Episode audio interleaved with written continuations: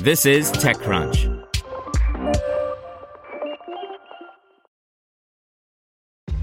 This episode is brought to you by ShipStation.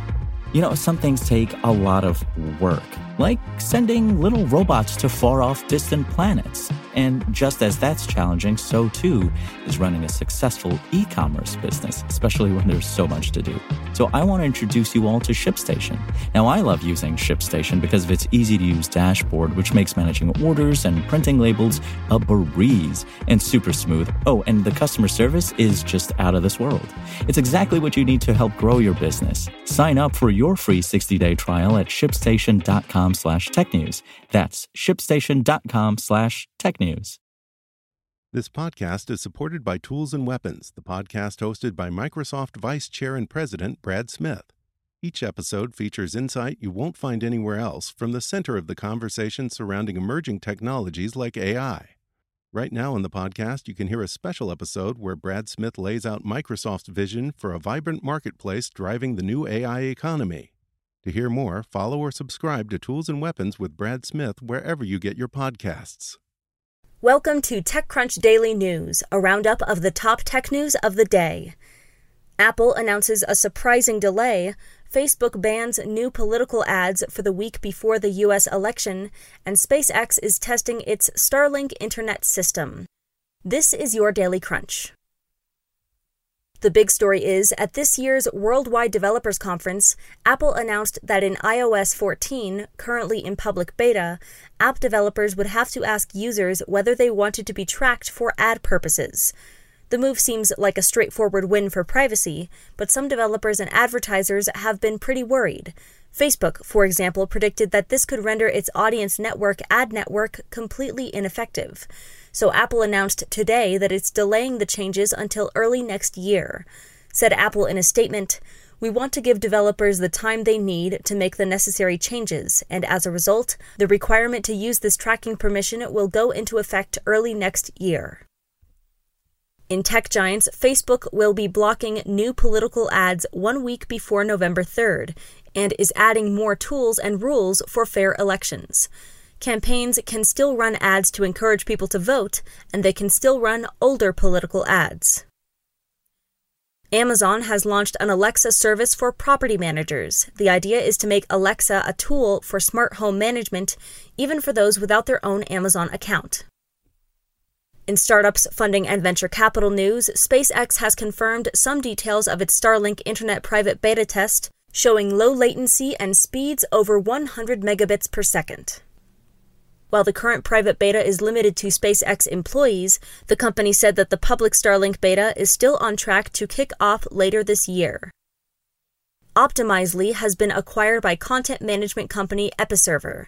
In a statement, Episerver CEO Alex Atzberger said this is the most significant transformation in our company's history, one that will set a new industry standard for digital experience platforms. Here's advice and analysis from Extra Crunch. Optimism still runs high for startup hubs as well as super cities like New York and San Francisco. TechCrunch surveyed nine top real estate and prop tech investors who say cities and offices still have a future. What happens when public SaaS companies don't meet heightened investor expectations? The lesson for startups is clear. You'd better be damn impressive. Read about it at TechCrunch.com. Just a reminder, Extra Crunch is our subscription membership program, which aims to democratize information about startups. You can sign up at techcrunch.com/slash subscribe. In other news, Spirit Airlines has started testing biometric check-ins. It's starting at Chicago's O'Hare Airport. A program run by the National Security Agency that collected details on billions of Americans' phone calls was ruled illegal by a U.S. appeals court yesterday. The Ninth Circuit Court of Appeals found that the NSA's bulk collection of call records violated the law, but the judges fell short of ruling the program unconstitutional.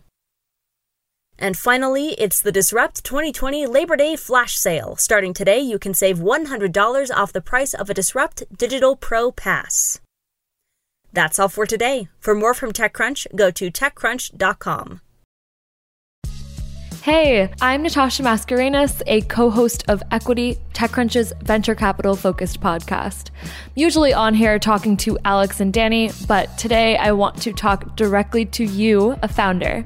So, Startup Battlefield is the same stage where companies like Cloudflare, Yammer, and Dropbox first shared their vision to the world. Deadlines for Startup Battlefield are closed for this upcoming TechCrunch Disrupt conference, but we're making an exception and holding off two spots just for you. Here's what you need to do to be in the running buy a digital Startup Alley ticket. Once you have that, you'll be able to meet investors and founders, and you'll be in running for two of those openings on the Battlefield stage. So, book your digital startup alley exhibitor package today at techcrunch.com/disrupt. I'm amped virtually crossing my fingers for you and hope you're excited. I'll see you there. Yay! Want to learn how you can make smarter decisions with your money? Well, I've got the podcast for you. I'm Sean Pyles, and I host NerdWallet's Smart Money Podcast. Our show features our team of nerds, personal finance experts in credit cards, banking, investing, and more – and they'll help you make the most of your money while cutting through the clutter and misinformation in today's world of personal finance. You'll get clarity on strategies to help you build your wealth, invest wisely, shop for financial products, and plan for major life events. Listen to NerdWallet's Smart Money Podcast wherever you get your podcasts.